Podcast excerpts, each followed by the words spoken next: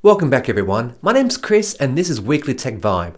On today's episode, I'll share with you my impressions of last week's International Hi Fi show held in Melbourne.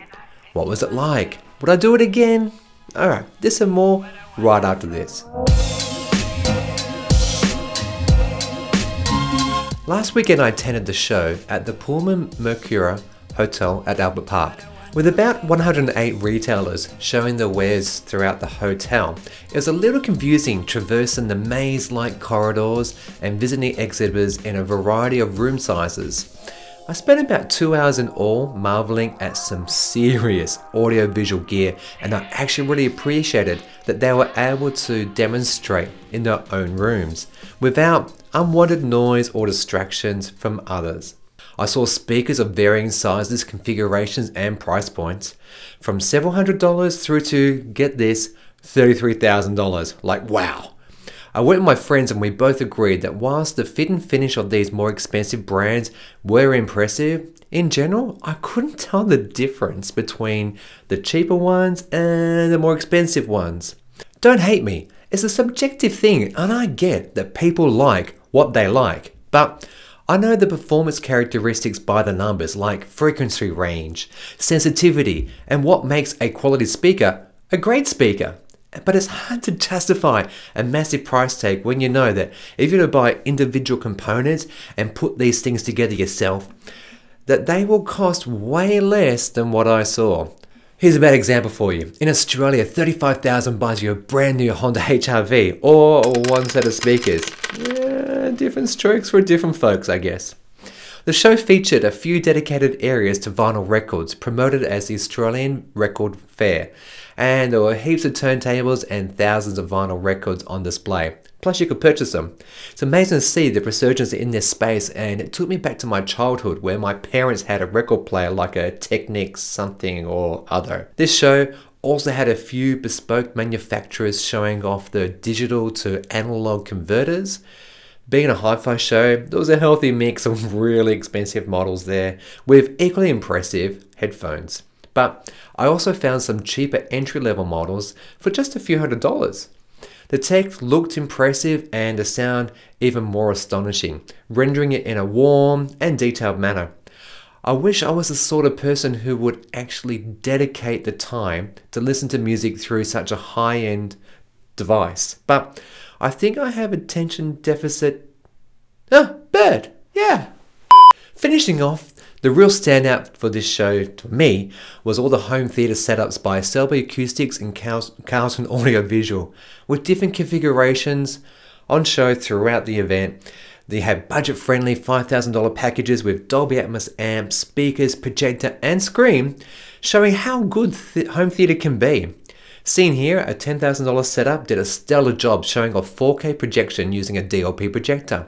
For those who've seen my other videos will know that I'm not a fan of digital light processing methods of projection, as I see those rainbow artifacts. But I must confess, thankfully I didn't see any, and I can't recall if they used the Optoma UHD 51 or the BenQ 1700, so I'll have to go and review these models again, as the picture looked great with no visible pixelation, similar light picture, deep blacks, and no tearing. It came fast and, and was represented well in scenes like Mad Max. Very impressive. A few more displays were exciting for me, like the Krix audio demonstration, showing off what 24 1010 speaker layout can do for vector sound control. This Dolby Atmos demo was breathtaking.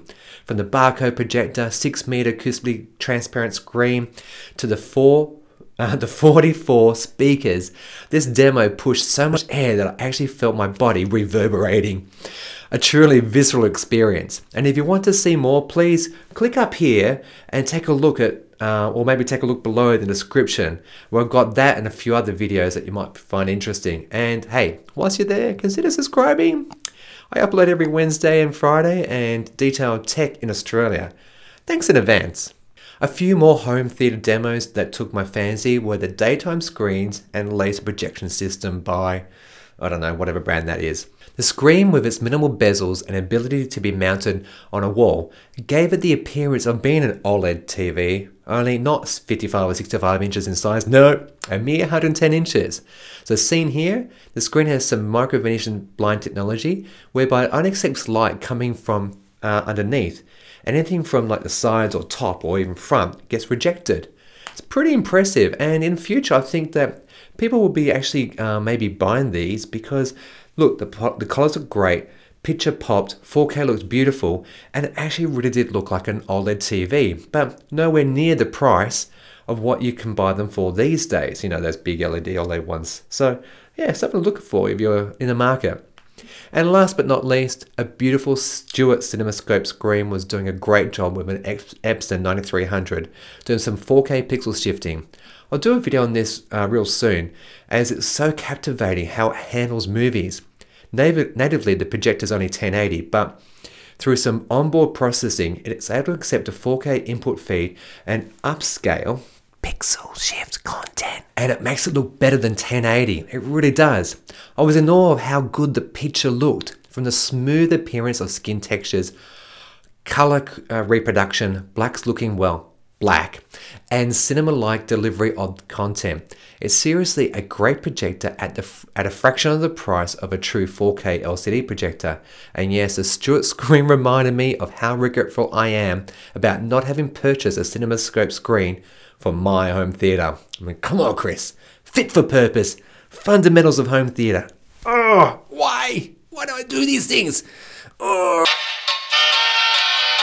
Oh, okay, okay. So, did you attend the Hi Fi show? Let me know by putting a comment down below, or if you have any questions, please leave them down there and I will promise to respond to them. For me, I enjoyed my time at the Hi Fi show. More for the home theatre equipment, as this sort of stuff really excites me, even if I can't afford it. At $22 for pre sale tickets or $30 at the door, I felt the price was spot on and it's a great way to spend several hours of escapism and dreaming. Would I go next year? Oh, you bet. And I'll try and get some press credentials so I can do some stories with the vendors, which will be awesome. And hey, if you haven't done so already, consider liking, subscribing, sharing this on your socials. I put episodes out every Wednesday and Friday. And for those who enjoy podcasts, you can also find Weekly Tech Vibe on your favorite service like iTunes or Google Play. Oh, no, lots more. And hey, until next time, stay techie.